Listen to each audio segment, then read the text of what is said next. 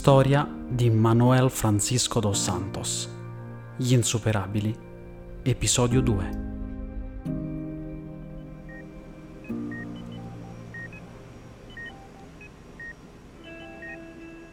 Sono le 6 del mattino e l'infermiere di turno nel padiglione Santa Teresa dell'ospedale di Alto da Boavista chiama la dottoressa Fatima.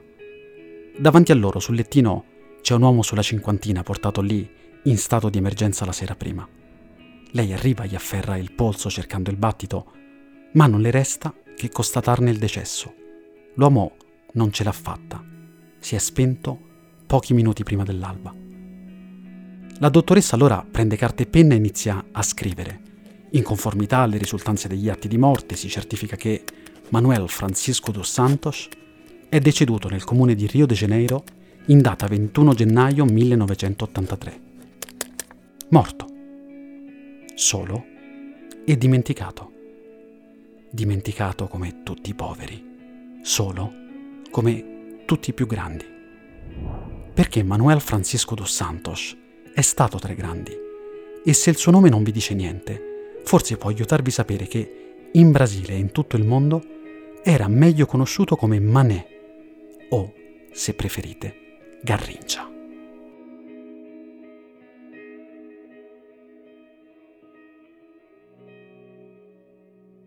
Riassumere la sua storia in pochi minuti è impossibile.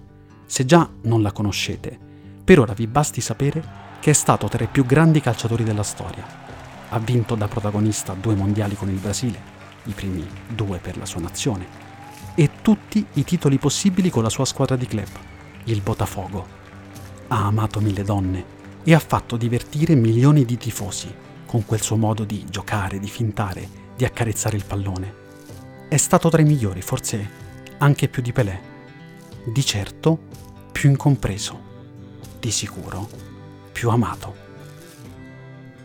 E il tutto nonostante quelle ginocchia storte, la spina dorsale deformata, le gambe con 6 centimetri di differenza l'una dall'altra. Ha fatto la storia, dribblando la genetica agli avversari, segnando e facendo segnare gol memorabili, sfidando i medici e i fantasmi del suo passato costretto a frenare dall'unico ostacolo che non è mai riuscito ad aggirare, quello scritto dal fato che a volte, con ironia, abita i nomi. Suo padre, che era morto anche lui di cirrosi epatica anni prima, si chiamava Amaro.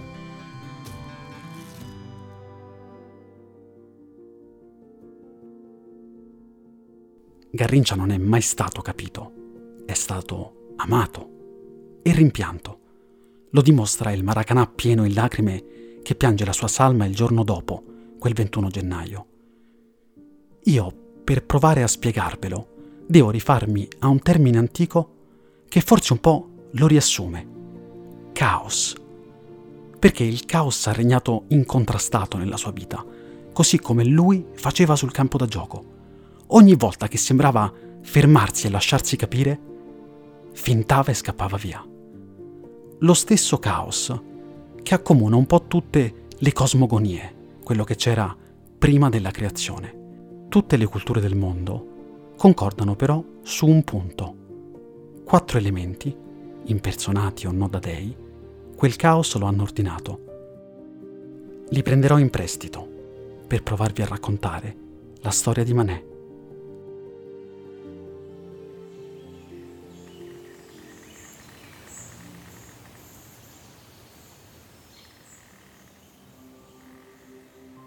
Aria, simbolo di vita e libertà. È Rosa sua sorella a dargli il soprannome di Garrincia, un passerotto tipico delle foreste di Pau Grande, la loro città natale. Un uccellino timido con la testa grande e le gambe esili. Manuel da piccolo gli somigliava. Dopo la vittoria del mondiale del 58 in Svezia, il governatore dello stato di Rio ricevette la squadra guidata da Manè per celebrarne le gesta e offrì a tutti i calciatori premi lussuosi, auto, ville. Garringia chiese una cosa semplice, che quel passerotto lì, nella gabbia, posto da qualcuno come animaletto di compagnia, venisse liberato. Lui era così, sul campo da gioco e fuori, semplice, imprevedibile, addirittura inimmaginabile. In una parola, libero.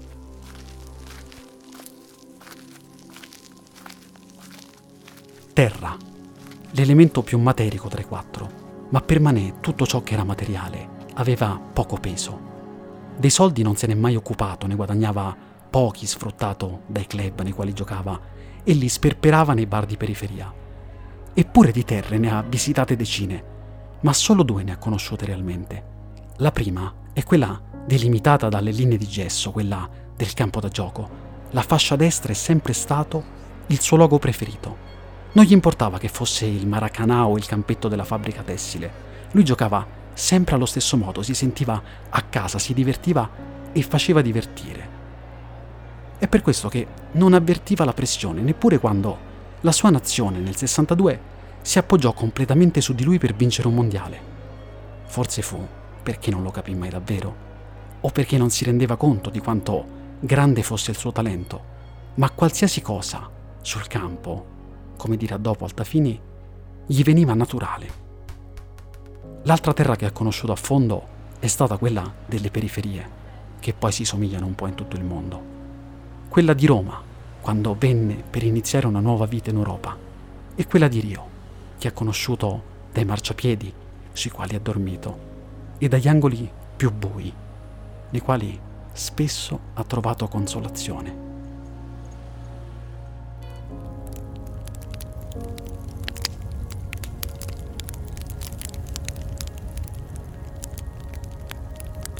Fuoco. Forse il più affascinante dei quattro, perché il fuoco illumina, arde e brucia. È superfluo dire o ripetere quanto le sue giocate abbiano illuminato o siano state illuminanti. È invece importante capire quanto la passione e l'amore per le donne gli sia sempre arso dentro. Di donne ne ha avute decine, forse centinaia, 14 sono i suoi figli riconosciuti in giro per il mondo e poi chissà quanti altri che non ha mai conosciuto. Di tutti non se n'è mai occupato. E come per il resto, anche quando il cuore sembrava dargli tregua, con una finta scappava via.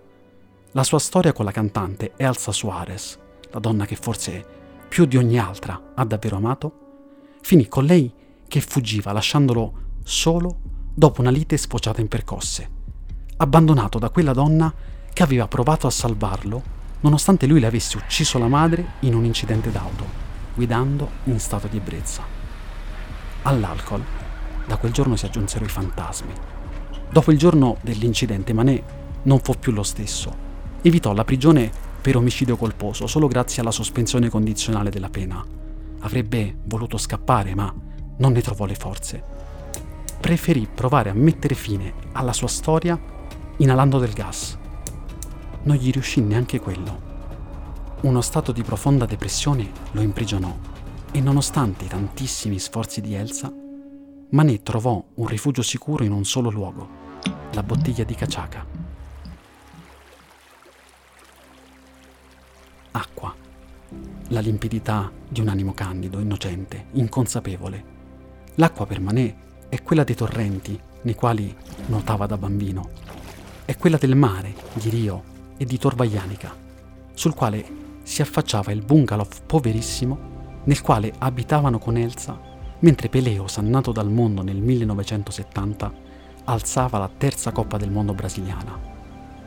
L'acqua però è anche quella di Colonia, perché i medici, dopo l'autopsia, ne ritrovarono tracce nel suo stomaco. La disperazione lo aveva portato a bere anche quella.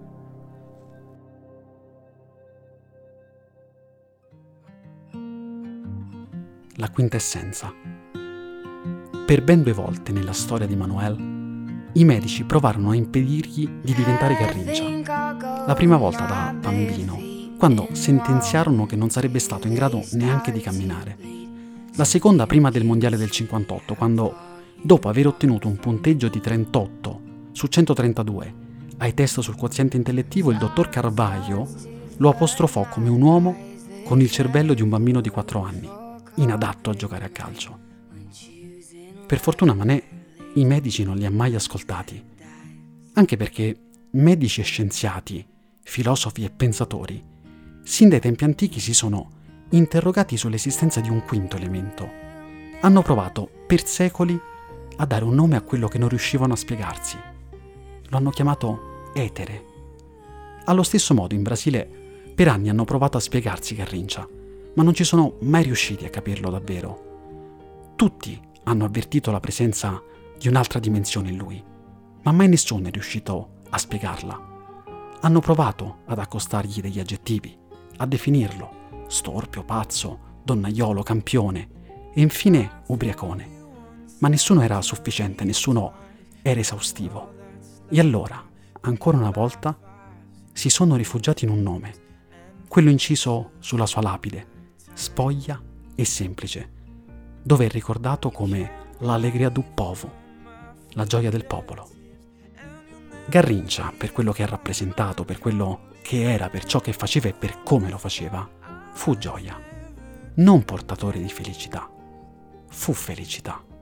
La conteneva, la incarnava in quello strano corpo. Non era un semidio, era tremendamente umano, con i suoi difetti e le sue contraddizioni, con la sua follia e la sua imprevedibilità. L'Olimpo e l'immortalità non sono mai stati casa sua. Dalle favelas a campione del mondo la gente si identificò in lui. Aveva saputo incarnare perfettamente la parabola del brasiliano tipico della favelas, la sublimazione delle tristezze del popolo. Fu come Davide che sconfisse Golia, ma il personaggio biblico poi divenne re di Israele. In Brasile il trono, quello d'Orei, era già occupato da Pelé o forse dal destino. Ma Pelé si spiega, Garrincia no.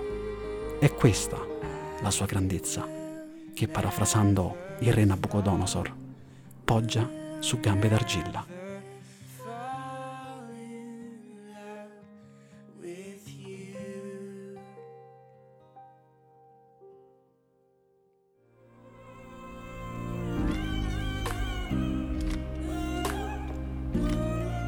Io sono Angelo Astrei. Hai appena ascoltato Gli Insuperabili, perché è disabile solo chi non ha stima di sé. un podcast prodotto dal consorzio Parsifal.